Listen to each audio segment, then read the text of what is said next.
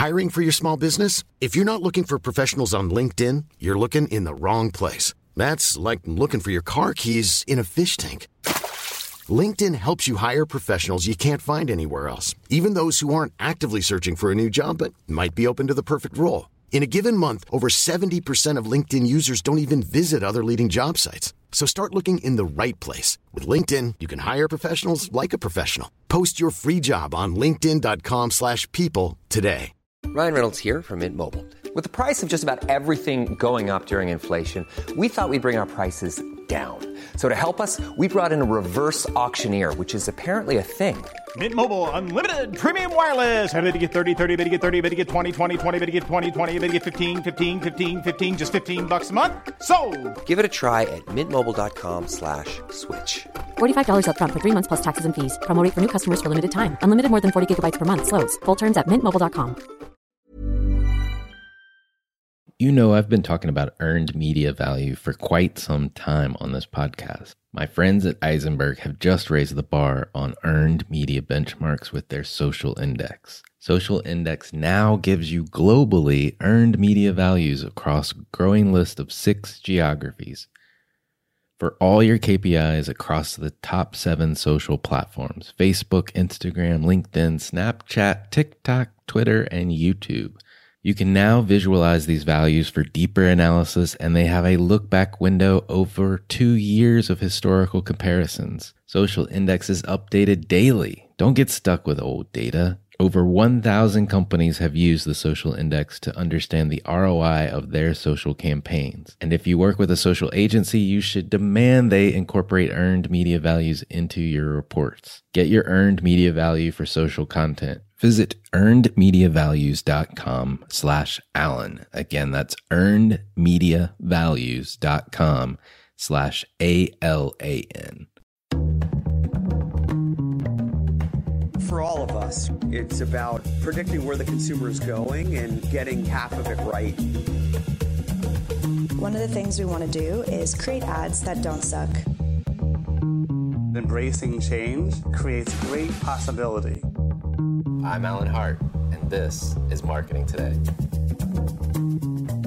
Today on the show, I've got Michael Goodbody. He's the new CMO at Dave, and Dave is a leading neobank challenging the current banking players in the market. And on the show today, we talk about his pathway to becoming CMO at Dave, his background in journalism, financial services, and growth marketing, how he thinks about marketing and the success that can be attributed to neobanks in the space of financial services and what's driving that, frankly. Specifically, a focus on products, products that achieve what people are looking to do and counter the competition. We talk about the fintech space. It's a huge market with players like Cash App, Robinhood, to name a couple. And we talk about talent and what he's looking for for marketing talent at Dave. So I hope you enjoy this conversation with Michael Goodbody. Michael, welcome to the show. Thank you very much for having me. So I don't get to say this in every interview, but I hear that I should never, never challenge you to a rugby match. So uh, tell me about this this rugby career. I think that you had before becoming a marketer. Yeah, I think I think it's usually you know every time you introduce yourself uh, a new company or something like that, it's usually the first. Uh, fun fact that I go with, which is I, am pretty sure I have. So I played a lot of rugby as a kid, as you can probably hear. I'm I'm, I'm from the UK originally, and um, pretty uh, on on the larger side, to put it that way, for anyone that meets me in person. and uh, yeah, I think I think I might have claim for the uh, shortest professional uh, rugby career, possibly even the shortest professional sports career, because I um I actually. Uh, yeah, as I said, sort of grew up playing rugby, and uh, after I got my sort of uh, worked in a couple of jobs uh, in the journalism field, and then sort of uh, actually got laid off from from one of them, and was playing at a relatively high sort of level of amateur rugby in, in London, and one of my my sort of uh, teammates uh, was also an agent, uh, and he ended up uh, sort of approaching me and asking me if I would be interested in, in, in sort of offering my services around for professional teams in France, actually. So I ended up, yeah, getting a two year contract to go play professionally in France in um, in Saint Nazaire, which is uh, sort of near Nantes, and uh, sort of took that on, moved out there, and yeah, managed to. Uh, I, I, ended up living there for for a year, but managed to uh, break my shoulder in the very first sort of. Uh, I'm not even sure if it was the first training session or the first game. It was like a deteriorating situation, but yeah, and ended up playing about 20 minutes, and then sort of coming off and uh, getting surgery and and and sort of recovering from that, and then deciding that maybe this isn't a great career. Uh, you know, if uh, if you're you know 20 minutes into your first uh, your first first pitch presentation at an agency, suddenly you just get some kind of debilitating um, debilitating wound that stops you from performing. So yeah, that was that's my kind of claim to fame. Okay, it's impressive, even if it was short. right. So. Yeah. Well, that's the thing. I mean, I think I got paid to do a sport, so I'm technically a former professional athlete. But you know, that's that. That it's it's very much a technicality. You mentioned, um, you know, having a role as a journalist before. Like, what was your path from from athletics? You paid athletics to uh, becoming the chief marketing officer at Dave. Yeah. I mean, I think particularly being like sort of running marketing at a, at a, a sort of a tech company, I, I, definitely feel that my my pathway, you know, even beyond the the sort of sports side of things, is is very unusual. As I, I sort of, you know, as I mentioned a couple of minutes ago, I started out actually you know my pretty much my entire like college career and and actually through through high school was was I wanted to be a sports journalist. My uncle and my grandfather were both uh, pretty famous like professional journalists, uh, sports journalists in the UK, and um, just never questioned that that was the direction that I was going in. And so I sort of went through university with that as my as my uh, preferred route. And when I left university, sort of did a bunch of internships and then just started to look at that as a career and um, discovered fairly early on that uh, sports journalism, whilst it sounds amazing um, and is kind of a fun, fun um, thing to do, is not a very well paid way of getting into the professional world. So I sort of ended up looking at financial journalism as a sort of somewhere to actually, you know, in between get some money and, uh, and, and earn a decent wage, but also, you know, stay true to that kind of career path that I wanted to go on and, and spent the first few years in my career as a financial journalist and then moved from there. And so I think, you know, my path has been dictated by that to some degree. And I've moved from journalism. I went into a PR agency. From there, I sort of started moving out more into kind of brand marketing, and just gradually kind of added things on from that point, but always coming at it from the perspective of having had that like four or five years of getting pitched a lot as a journalist and and sort of being able to, to really sort of understand the story and really sort of see what pops out when when you're looking at any given kind of uh, I guess when you're looking at a situation trying to trying to really get through to the narrative, understand what the, what the consumer wants or what the reader wants, and that's been very important and helpful for me in my career. You know, I was a as a financial journalist, you have to be very data driven. You know, I did a lot of an analysis of sort of TKs and company results. And so I always had that kind of like storytelling through data as, as a core skill set that I learned early on. And it's been phenomenally useful for me as I've kind of broadened away from that and moved into performance channels and, and, and other parts of the, the sort of marketing ecosystem. What was the transition from journalism into business? So I, I went, I, I went from, uh, I was the editor of mag- magazine briefly in the sort of financial technology space. And and uh, just decided I was I sort of decided that wasn't quite the right place for me to be in. So I ended up going into a PR agency. So that was the first sort of move from like to the dark side, as everyone used to call it in that side. And um, from there, I, I, sort of, I then, you know, was there for a year or so, uh, went in house at an investment bank at the time. And then just, if you think about, you know, 10, 15 years ago, it was all about, you know, back then, you know, communications and social media in particular, like it, ended up kind of being part of our world. And so you know, to some extent, there's still that, that, that sort of connection today. But that was sort of how I started to expand out was, you know, really really sort of taking on moving from PR and comms into into sort of so, like organic social, and then from there, you know, bringing that into sort of more of the paid element, and and then that was the sort of move, the, the, the move from from more from purely earned media into paid media, and then sort of growing uh, from that point. Gotcha. Well, and what brought you eventually, like what brought you to Dave and, and describe Dave too for people that have been living under a rock? Yeah. Yeah. Living under a rock. Yeah. So, I, I, mean, Dave is a, Dave's a really interesting, I would say, you know, the way that we describe ourselves as a neobank, we're, you know, digital bank. Uh, we're part of the kind of fin- fintech ecosystem. Dave's about four or five, it's about four or five years old. And, um, you know, we started, you know, back in I think 2017 by Jason, who's our CEO now, and, and, and some other co-founders, really targeting the um, the kind of overdraft fees issue. So I think Jason has been hit really hard by, as I think a lot of us have been at different times in our life, by the fact that you know you, you know, when you when you run out of money, you sort of dip into a, a, an overdraft and, and get charged 30 $40 for it. And so set up Dave as a way really to identify when you were going to go into that sort of overdrawn status and be able to give you access to short term liquidity, you know, 50 bucks, 70 bucks, just to sort of get you through that so you didn't incur that fee.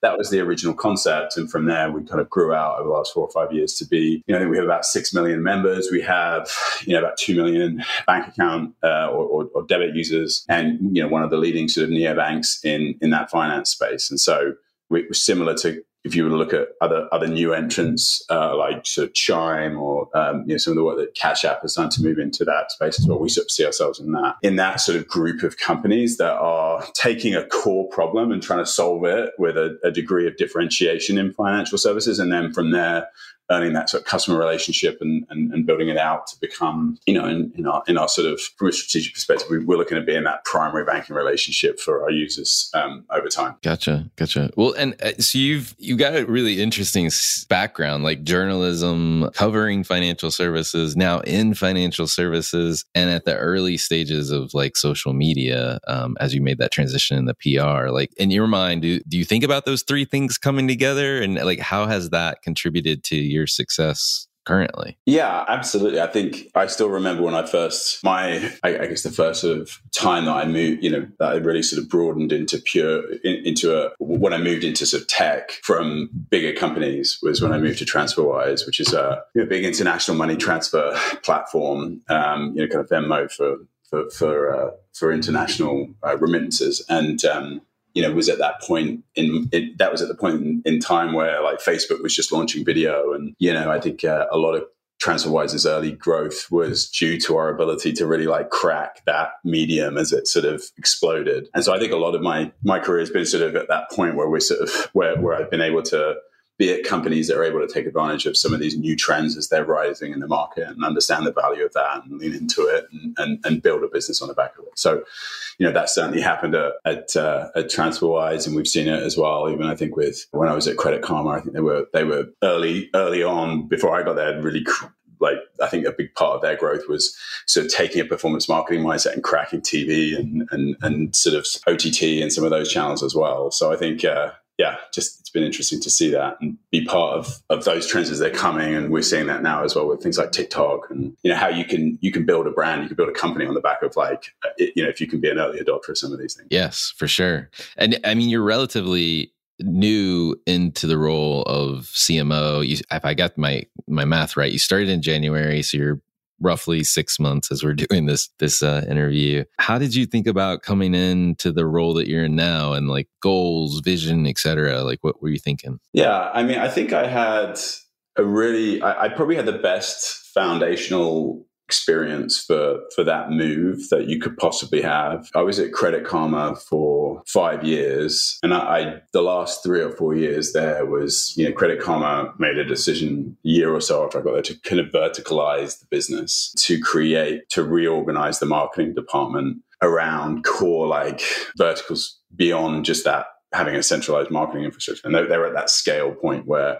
it was kind of hard to to do new things because there was so much of the brain space was being dedicated to just the existing business and, and growing the existing business. And so I actually moved over there early on to be the uh, the sort of head of marketing uh, within it was a sort of lateral move to be the head of marketing for our tax business. At the time we launched Credit Karma Tax which is a competitor to uh, TurboTax H&R those sorts of companies. And so was was the first vertical market, marketer of Credit Karma and, and through that next three or four years was able to effectively you know grow that like and attach more more responsibility and more like um, you know more verticals became part of what I was working on. And so by the end of that I was actually kind of running a full stack marketing team um, you know 20 to 30 people. We had our own creative function. We had our own uh, growth marketing function. We had our own engagement function. So when I moved over to Dave actually it didn't feel like a big di- a big step from that perspective because I, I'd sort of had the whole scope of a marketing organization under me and in a very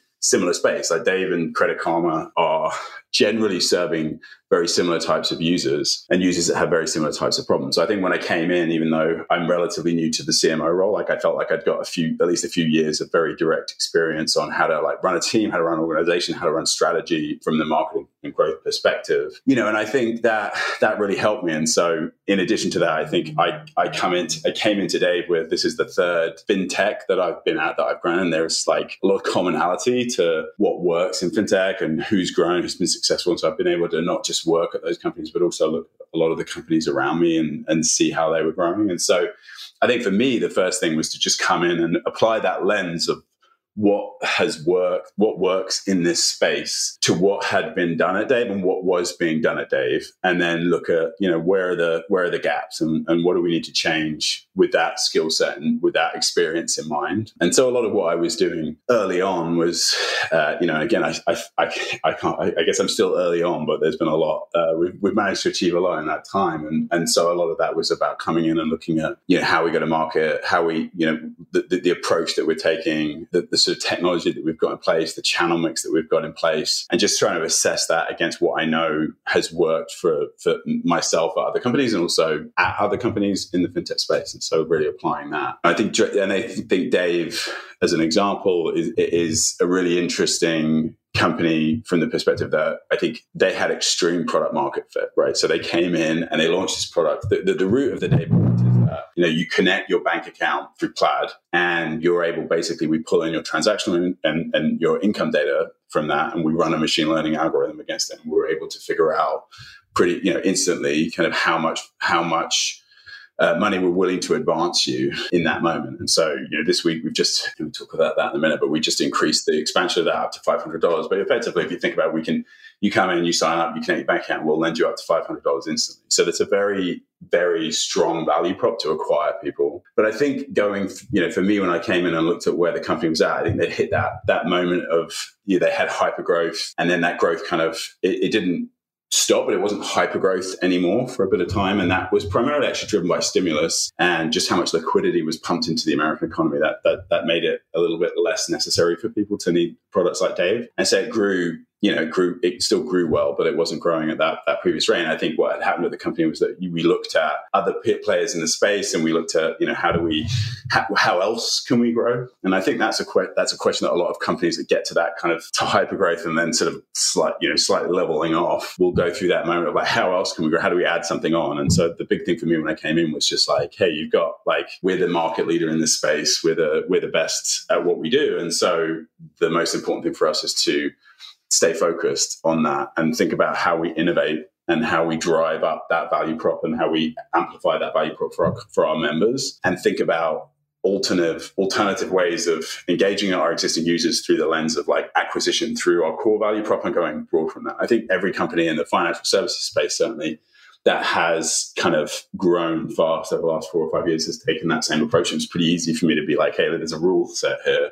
Let's make sure we're following it. And, and just making that slight tweak, I think, you know, made a lot of sense. There's a lot of buy-in internally, and has, has, has been has been really fruitful for us to sort of really capture what, what was what was there. Because at the end of the day, we had just an amazing product. For, like we had we had an amazing product, and so I think that's the you know sometimes you can forget that when you're sitting in you're sitting inside a company. And I had the advantage of being outside and sort of looking in and being envious of what Dave was able to do, and then coming in and having that perspective was actually pretty useful. Yeah, I think nailed it there at the end too. The value prop and the product was extremely, uh, would you say, extreme market fit originally, and and like allowed you to amplify that over time and now try to figure out how to how to take it to the next level. I mean so you mentioned just this i think you said just this week uh, you guys up up to your limit to $500 that you're willing to extend to customers. I mean to me like i spent a little time in the credit card space. You know that feels like a move from like hey i'm just going to spot you you know 50 bucks.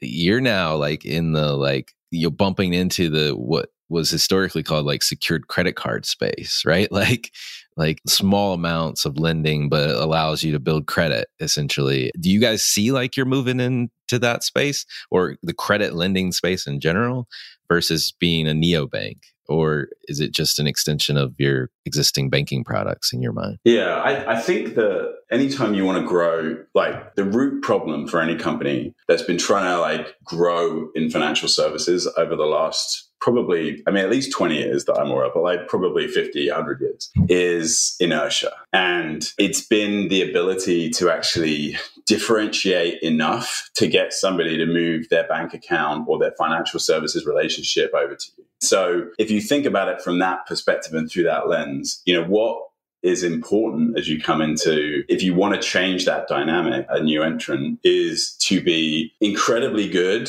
at one thing that's very important for a subset of people. And you you know you want to be able to solve one financial problem really, really well. And it's kind of, you know, and I remember when I met the first lunch I had with Kristo, who's the CEO at TransferWise when I got there. And he sort of, his uh, analogy was the Gmail, Hotmail kind of transition. And not, maybe some people remember that. I remember that. But, you know, it, there was this idea that like Gmail gave everyone that 10x better product, right? 10x better storage. And it made it a no brainer to switch over. And so I think in financial services, you know, when you're dealing with the product, the problem of inertia, the, the, most of the reason why there's a problem of, of inertia is because it's a very consistent set of products. It's very commoditized, and people just sort of, you know, don't see clear differences between it. And so for us, it's about how are we 10 times better at something that's meaningfully important to people. So, short term credit, 67% of Americans live paycheck to paycheck um, right now. And of those, you know, fairly significant proportion are struggling to live pay-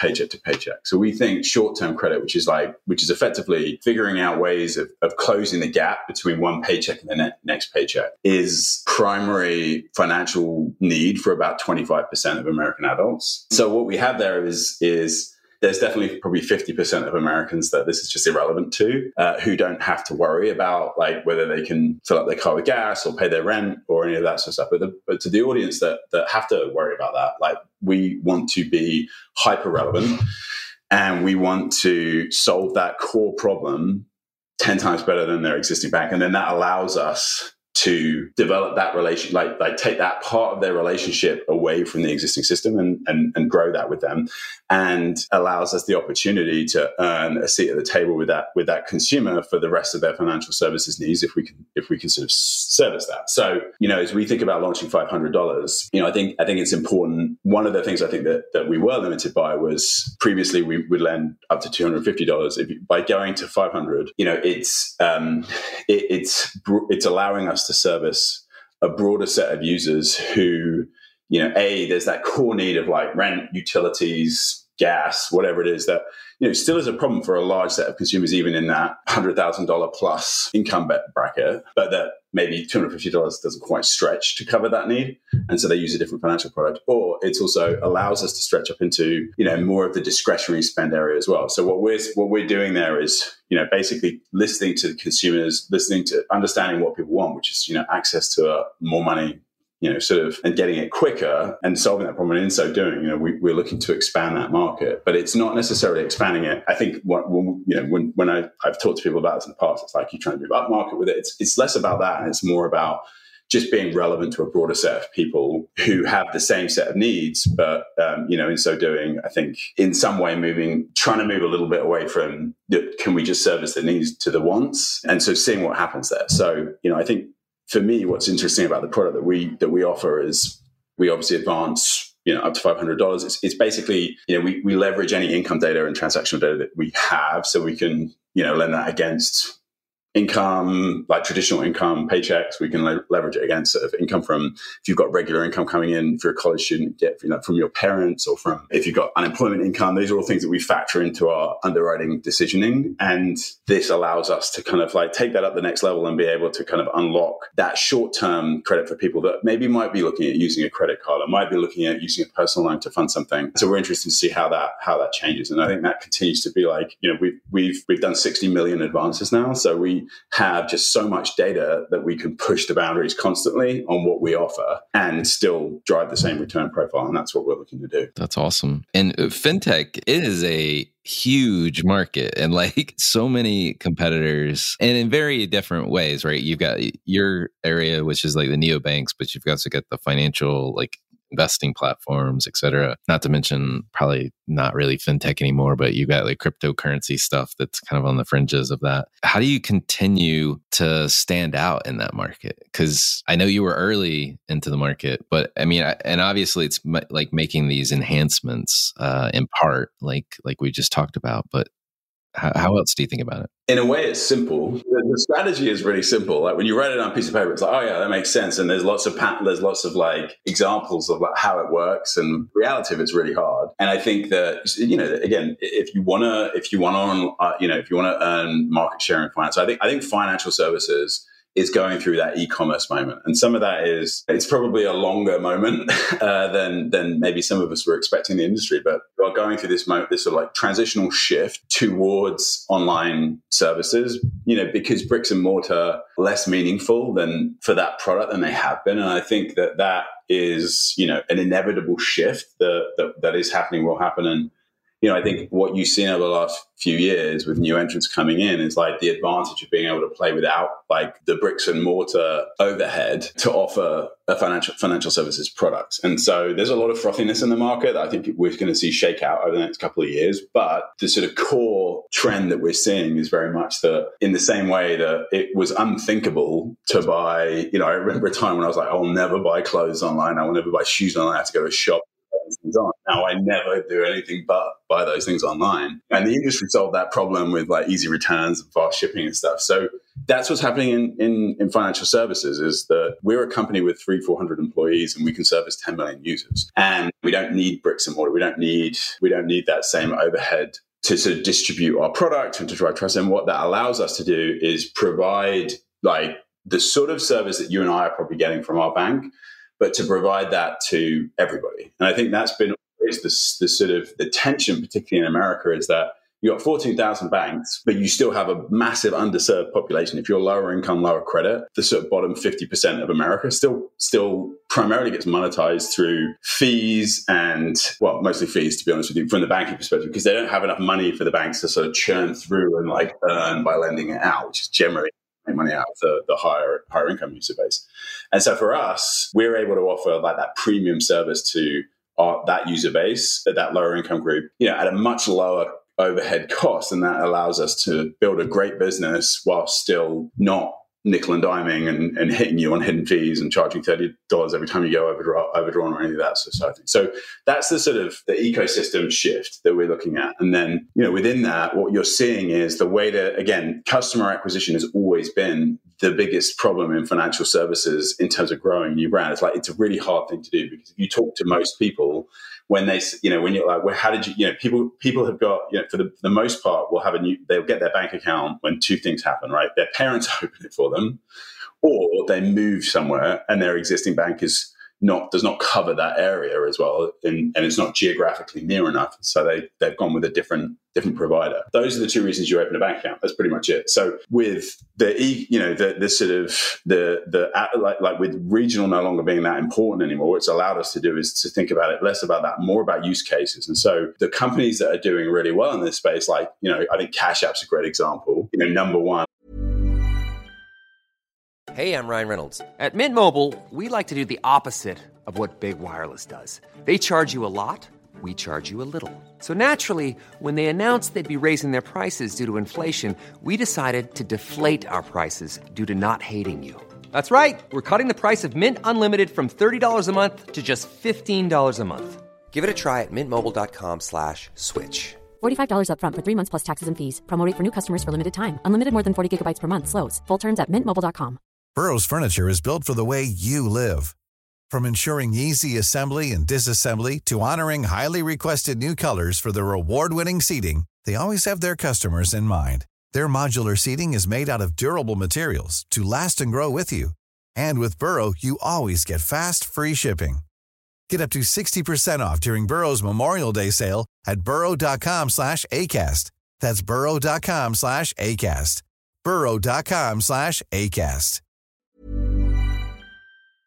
Rated uh, financial service, number one downloaded financial services app in the App Store pretty much every day, all day, every day. And they sold, again, if I think back when I moved to the US seven, eight years ago, and I was trying to move money from like pay somebody back for something, or if I was trying to move money from one account to somebody else's account, like it was really hard. It was this high friction thing, and Cash App and Venmo came in and solved that problem really, really well, 10 times better than the existing banks, and built a user base from it. You know, Credit Karma did that with credit scores prior to them doing it. It seems crazy to think about that now because it's so commoditized, but they did that with, they took a, a fairly opaque score that was, you know, you had to pay to get, or you had to sort of run these free trials that like would pre- pretend free for a month and then ended up like hitting you with a hidden, you know, like thirty dollar fee every month. Yeah, yeah, right. It's like before you, if you can, it, as soon as you notice that you're like, damn, this free thing cost me hundred bucks, and they they changed the dynamic of those industries by by again finding that one thing that was really burning a hole in the consumer and like solving it. And I think at, at TransferWise, where I was at before, that was the same thing. It was international money transfer, which just wasn't that important to the banks. It was like a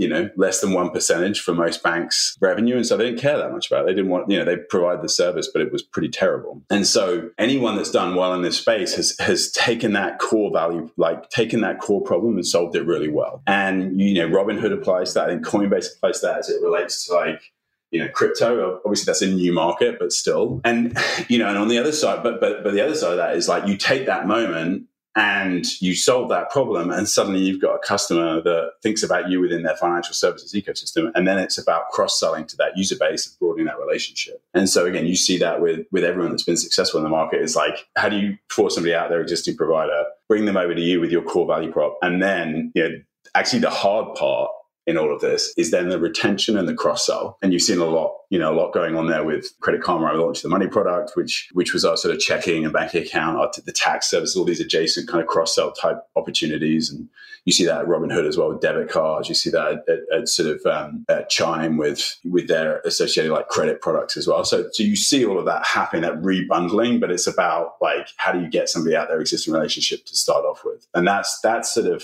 is you look at the growth market. I do think fintech, you know, you're part of like a one-time inevitable shift that you can't really see happening in the moment because it's like a glacier. But like you wait five years and you look back and you're like, wow, that changed a lot. That's where we're at. That's what we're going through. And that the commonality of who's successful is all about being amazing at, at the core value. Well, uh, how does that, how you're competing in the market today, like translate to what, like how, what does marketing look like at Dave? How do you balance performance marketing, cross sell, upsell, and brand as a as like three different components? I guess. Yeah, I mean, I don't think anyone's purely solved it. no, no, I'm sure. But right. but if you have, this is the perfect show to tell everyone. yeah, I, I think you know, there's definitely um, the way I think about it, and I, I, I is that you need to build a brand. Like, so, so most of the companies that are in this space are heavily performance focused, and that is part of you know, again, at the end of the day, we are um, because we're not charging fees to our users, and we're sort of generally like every single dollar that we make um, is is an optional dollar that the user has chosen to pay us for like added value of the core service. Like our, our actual core service, like lending you money, we don't charge anything for, so it's completely free. We make money off tip, like half of our revenue is from tips, so people tip us. About fifty percent of people give us a tip when they when they uh, take an advance. So in that scenario, the the biggest challenge that any of us have, really, and you look at Robinhood as well. Like Robinhood provides free trading. It's a good example. Like our customer acquisition costs, because we make so much less money at a user level, um, because we're trying to strip out all of that cost from the system, you know, generally in fintech, customer acquisition costs are very lean compared to every other every other sort of bank, right? And so banks typically will pay three, four hundred dollars for a user. We pay twenty, and your typical fintech will be kind of in that twenty to, to fifty range. And that makes it hard to that means you have to, you know, you have to look after the pennies. Otherwise you end you know, there's not a lot of there's not a lot of room in there. And that's again, that's part of what we're trying to do. We're we're serving underserved communities and we're providing them with with great, you know, we're trying to provide them with great quality products like top you know, 1% type banking products, but we're doing it, we're trying to strip the cost out of the system and marketing is part of that. So we don't want to be spending basically spending our users money on marketing if we don't have to. So a big part of that is, you know, we definitely come from the perspective of performance marketing. And I think every company in the space, again, like heavily performance driven, Credit Karma, what TransferWise, like everywhere I've been has been like insanely like um, focused on that very data driven. The funny thing, but then the opposite part of that when you deal with it is that financial services are all about trust right? And so there's this tension, which is you can kind of win people over with performance marketing. You can acquire them to some degree, and there's always low hanging fruit in that market. But in order to retain and expand that relationship, you're, it's about building trust.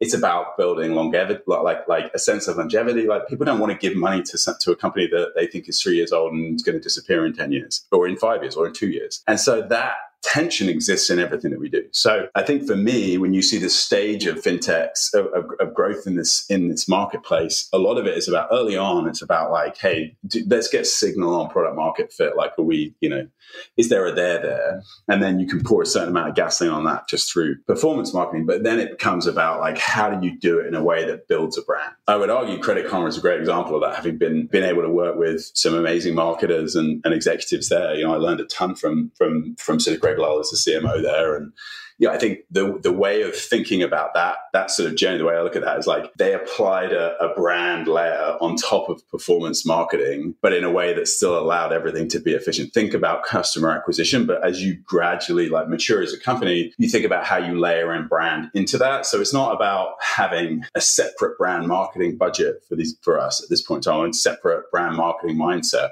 It's about thinking about how do you create user like ads and assets that acquire but how do you do that in a way that like leaves a mark that's ownable? And i think that's what a lot of companies do really badly when they're looking at performance marketing is you think purely about i want to acquire the user i want to drive the click and you don't see and nobody can tell if it's an ad from you or your competitor. That means you're just investing in that click and you're not for every eyeball that doesn't click you're not doing anything. And i think that's that's what how i think about that that the approach is like, how do you, and the big thing that I've been trying to do today since I've got here is like, yeah, how do we make sure that everyone that sees our ad, like it still performs, right? It's still driving acquisition, it's still driving usage, but that it, it, it's also ownable and that you can't just strip off the logo or strip off the sort of um, the brand name and just and and not know whether it's us or one of ten competitors. And that's a really important way of thinking about like how to do that that that next phase of growth. Well, that I mean that kind of takes me right into the next question I had for you, which is like, what type of talent are you looking for that to actually do that? That I mean, it, definitely creativity is one aspect, but like, tell me a little bit about like the type of marketing talent you're looking for. Yeah, it's interesting. I think you know, I think generally as well. You know, I think my read of this would be that you know, marketing went from certainly in the space I'm in, went from being an art to a science, right, over the last 10 years. And as the platforms that we market on and the ways that we apply, like increasingly do a lot of the science for you, in particularly in terms of algorithmic bidding and value um, value bidding, value optimization, etc. You know, that then, to me, what I'm seeing is the need to being able to straddle both of those worlds. So when I'm looking for talent, you know, I'm either looking for creative growth marketers who understand the value of creative and understand how to differentiate through the look and feel, or it's sort of data driven creatives. And uh, it's, not, it's, not, it's not that easy to find them.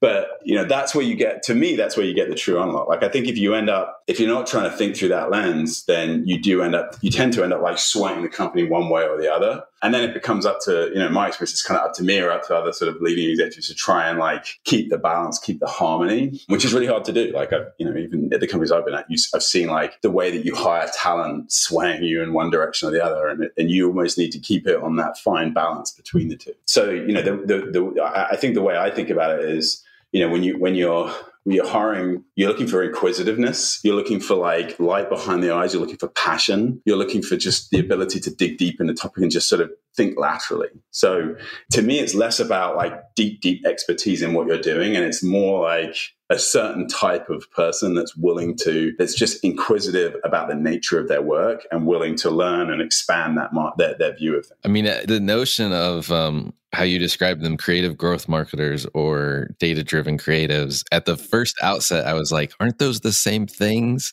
But they're not but they're they're very close to each other like i could i could see how they would work well together if you're trying to build a team right? Yeah i mean i, I they're actually really different i think in my mind. Tell me more about it because i want to i want to make sure i understand it completely. Yeah so i mean one of the things that one of the the, the things I, I think i saw it's not really something that's scalable but like i think where i've seen this at its best is sort of like I would take my creatives um, who were working on some of our, you know, sort of like building building our, our creative assets when I was uh, at TransferWise, and I would have them run Facebook campaigns. So they could, because, you know, they would, and they hated it. they really hated it. But what it allowed them to do was just see how they could interpret like the performance of that creative through the data. And a creative will look at something in a very different way to a performance marketer. Like a performance marketer will look at like relative performance of different assets and they'll be like this is better than this right? This one drives better conversion than this. This drive they'll look at the underlying con, like you know metric that they're sort of looking and they'll they'll they'll figure but they generally speaking won't know why. They will just say this one works better than this one and so the true unlock is when you can look at creative and understand why it's doing something better. And and and so a good example of that is, you know, I remember showing somebody one of the creatives like the data and they were looking at it and it's like, oh well this one, you know, this one has you know the view curve on it like in terms of when people are dropping off. They could identify exactly when people started dropping off and the creative like shift that was happening there or the pacing and they tighten that up and that then retains the user through that whole whole journey or that whole asset that whole grid. And so that that ability to be like that wasn't something that you know that that, that i think that the growth marketers on the team were even thinking about. Like they were just looking at this and being like okay, okay like just wouldn't even occur to them that after four seconds people are dropping off. They're like well they don't like the ad or they like it but they don't like it that much or whatever. But the, but the creative is able to look at it and be like what happened then? And so i think that that's a good example of like a creative driven sort of uh, being able to look at it through the data. And then i think on the other side of it it's it's more about it, it often becomes more about like being able to identify the types of assets that are performing I, th- I, I, think it's unlikely that a growth marketer will ever get that deep in like how an asset works. But well, they might. But but when you when you sort of hiring growth like um, creative minded ones, they're much better at looking at like what the competitive set is doing and identifying types of creative that work, and they're much better at like divide, like looking at maybe how their work is doing, and just trying to understand like the sort of types of creative or the the different sort of I guess sort of platform like the different types of asset that might work for a particular platform or something like that. But that tends to be the breadth of it. Um, I haven't seen too many people that can close the gap between that. No, it makes sense. I appreciate you going a little deeper there. And if there are data driven creatives or creative growth marketers listening, check out Dave. Absolutely, 100%. Drop me a. My LinkedIn is open. Yeah, exactly. Awesome. One of the things we like to do on this show is uh, get to know you a little bit more. We know you you had one of the shortest professional rugby careers of all time. But uh, but beyond that, has there been an experience of your past that defines or makes up who you are today? Yeah, I mean, there are obviously plenty. I think professionally, for me, it's it was um, it was making the wrong decision on a like. I think for anyone out there that like ever gets like in a bad situation from a work or is or is down about like a, a work decision that they've made or like a, a job that they've taken that doesn't turn out, like I would say that's a very that's probably the the most important experience you'll ever have in your career. And so for me, I think that's true. Uh, in particular, you know, I think um, I work for some big companies up front, and and you know, part of the my push into like more of the sort of marketing mix and the tech, tech uh, you know, the, the, sort of last ten years of my career were like very much dictated by me making the wrong decision about like moving to a company and, and working for a company that didn't necessarily have the same values that I have. And I think for me that that was that was very transformative in, in my professional career. It was just understanding that like, you know, particularly when you're market you're a marketer and, uh, and particularly back then, because I still own some of that element of comms and, and sort of communication and positioning and brand, like it's really hard to represent a company, be that representative, that face of a company if you don't believe in what they do. And so that that to me was the tra- big transition point. I'm not going to name the company, but definitely I remember joining and within like a week being like, oh, this isn't what I imagined it to be. And so you know, I would say go out there and you know make a big decision and make it badly and fail fast, and it really helps you understand what's important to you and in terms of what you want to learn and, and where you want to grow. And that that was the big big thing for me was like just making that wrong career decision because it, it allowed me to sort of take a you know massive pay cut to go and do what I wanted to do, and then from there I've got you know I was able to grow a career in a different direction really fast. I'm you know much happier about now. That's awesome. If you had advice for your younger self starting this journey all over again, what would it be? If I had. so probably go go and be an engineer, a software engineer. I, I think it would be a um, advice I'd give to anyone like ten years ago, rather than be in, be in marketing or any other any other discipline. But no, I, I mean, yeah, I, I think it's hard because I think, you know, I definitely am a person that like, I'm sure if I came back in time and told myself something, I wouldn't believe myself. You know, I'd have to, I'd have to make the mistake myself and like get there in my own way. But I think again, like the most, the, for me, it's like there, there are two things that two or three rules that I, a piece of advice that I give people on my team, which is that I would always give to myself as well, which is don't be afraid to like dive into something that's broken. I think that's always where I've found like the, the hardest, the things that look hardest from the inside than the outside. And I think in particular when I picked up, you know, tax, you know, the Credit Karma tax business and marketing that product when it was in uh, like in year two or three at Credit Karma was just like it, it, from the outside it looked like a really tough moment for that business. It was you know not growing. It had kind of grown. It exploded year one and then like struggled in year two. And I and I it, it didn't look like a very sensible decision to go in there. But like it's often the best decision you can make to go in and pick pick up something that's broken because it's much easier to like fix something that's broken than it is to sort of get something that's humming and working really well and taking that to the next level. So you know, I think I think I'm, I'm, always sort of don't be afraid by the taking opportunities that that seem daunting and seem like seem like you're you're onto you know you're, you're picking up something that's that's on the way down because it's often the easiest thing to turn around and and and that is always where you get the most credit in your career is like getting that that turn either a turnaround or getting something like you know you know getting meaningfully noticeable results uh, in in a relatively short period of time. So I think there's that, and I think you know I, I think uh, uh, you know going back to the, the, the sort of example I had I had before is just like make sure that you're that you're passionate about, or at least somewhat passionate about what you're doing, and that you buy into the mission uh, of the company that you're working for. Because I think without that, it's hard to push yourself like beyond it's hard to really like break down barriers if you're if you don't feel that you're you're doing something that's important as well as you know you're building a career. And, I mean some people do that because I think that they're monetary like you know maybe they're focused on the reward or whatever which you know is a different different mindset and and each to their own. But for me it's like you know make sure you're passionate about what the company's doing and challenge yourself and never stop learning. The moment you stop learning get out of there go somewhere else. Well along those lines like is there a topic you think marketers need to learn more about or maybe something you're trying to learn more about yourself either way? Yeah i think for me it's been i'm super interested in in you know behavioral psychology behavioral finance and i think getting deep on how humans think irrespective of whether it's related to marketing is something that you need to do because I think it helps you to really sort of study the human mind when you're when you're trying to be a marketer because effectively you're trying to change the way people think about something. If you just look at that, you can look at that purely through the realms of like how marketing is done, how marketing is successful. But I think in that scenario, you're just looking at the output and what output is successful, but you're not understanding like the true reason why behind it. So I think for me, again, when I when I first started out in that sort of marketing switch, I moved to a, uh, I was working at an investment bank called Dresdner Kleinwort, and I was there are a few moments in my in my life where I'm like this this bit of an aha moment. And I worked with a,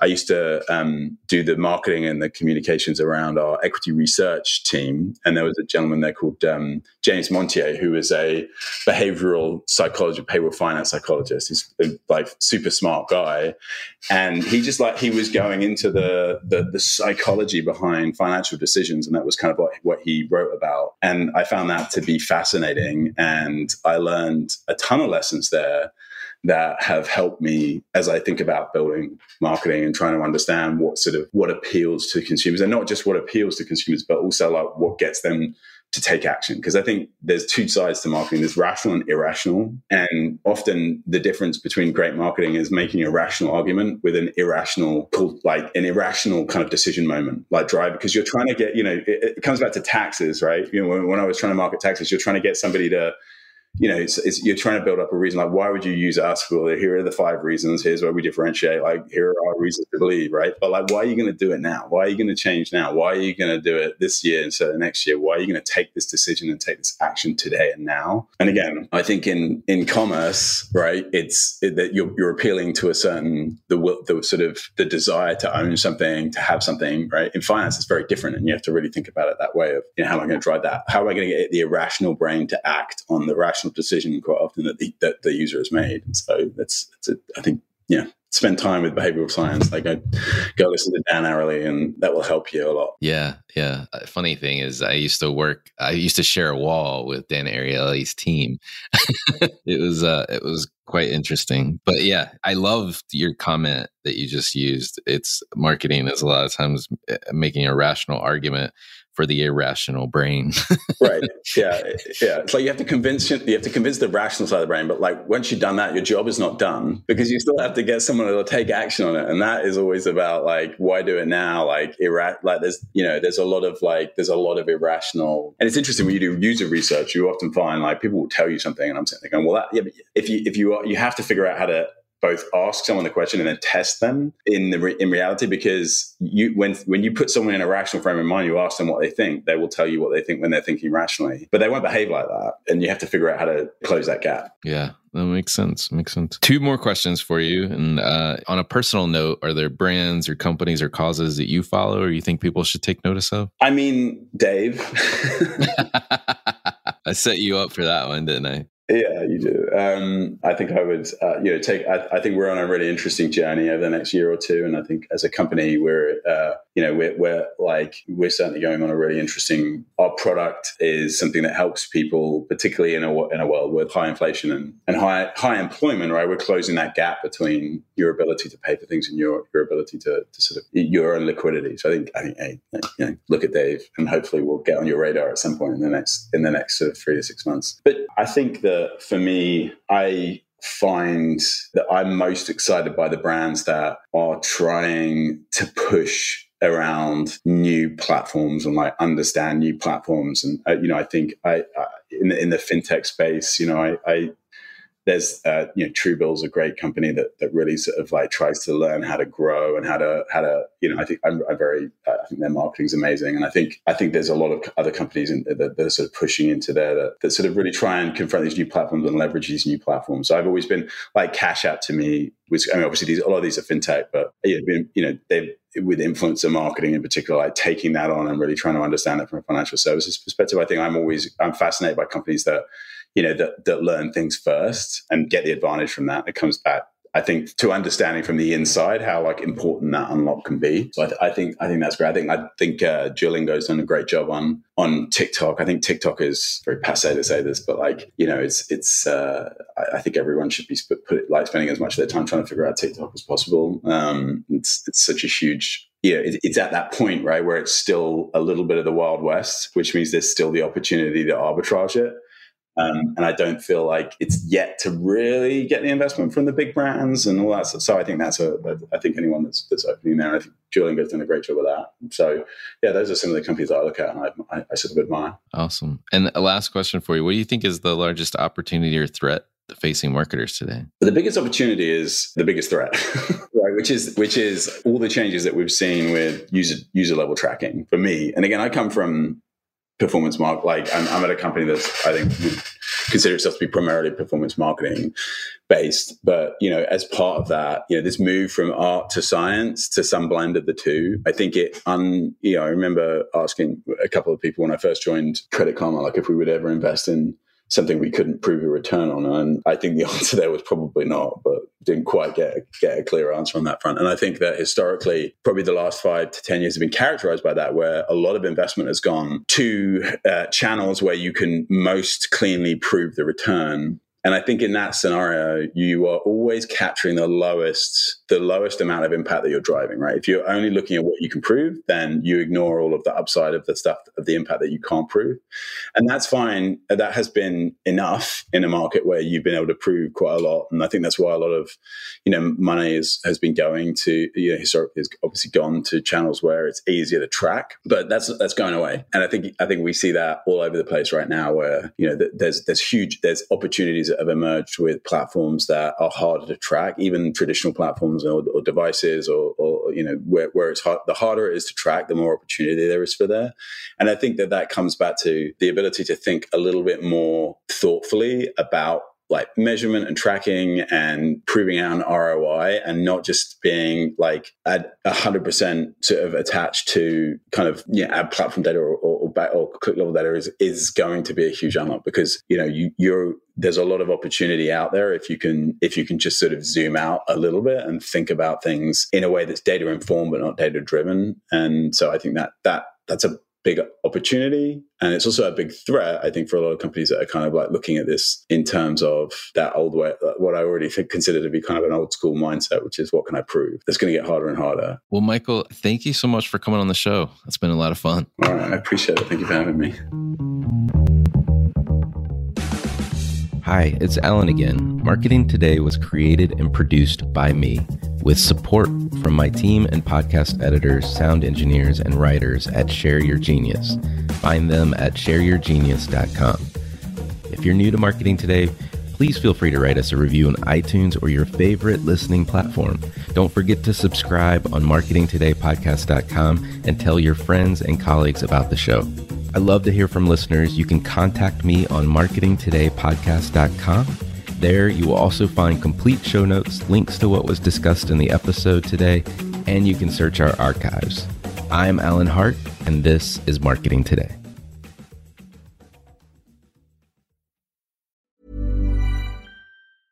Hey, it's Paige DeSorbo from Giggly Squad. High quality fashion without the price tag? Say hello to Quince. I'm snagging high end essentials like cozy cashmere sweaters, sleek leather jackets, fine jewelry, and so much more. With Quince being 50 to 80% less than similar brands. And they partner with factories that prioritize safe, ethical, and responsible manufacturing. I love that. Luxury quality within reach. Go to quince.com slash style to get free shipping and 365 day returns on your next order. Quince.com slash style. Mom deserves the best, and there's no better place to shop for Mother's Day than Whole Foods Market. They're your destination for unbeatable savings, from premium gifts to show-stopping flowers and irresistible desserts. Start by saving 33% with Prime on all body care and candles. Then get a 15-stem bunch of tulips for just $9.99 each with Prime. Round out Mom's menu with festive rosé, irresistible berry chantilly cake, and more special treats. Come celebrate Mother's Day at Whole Foods Market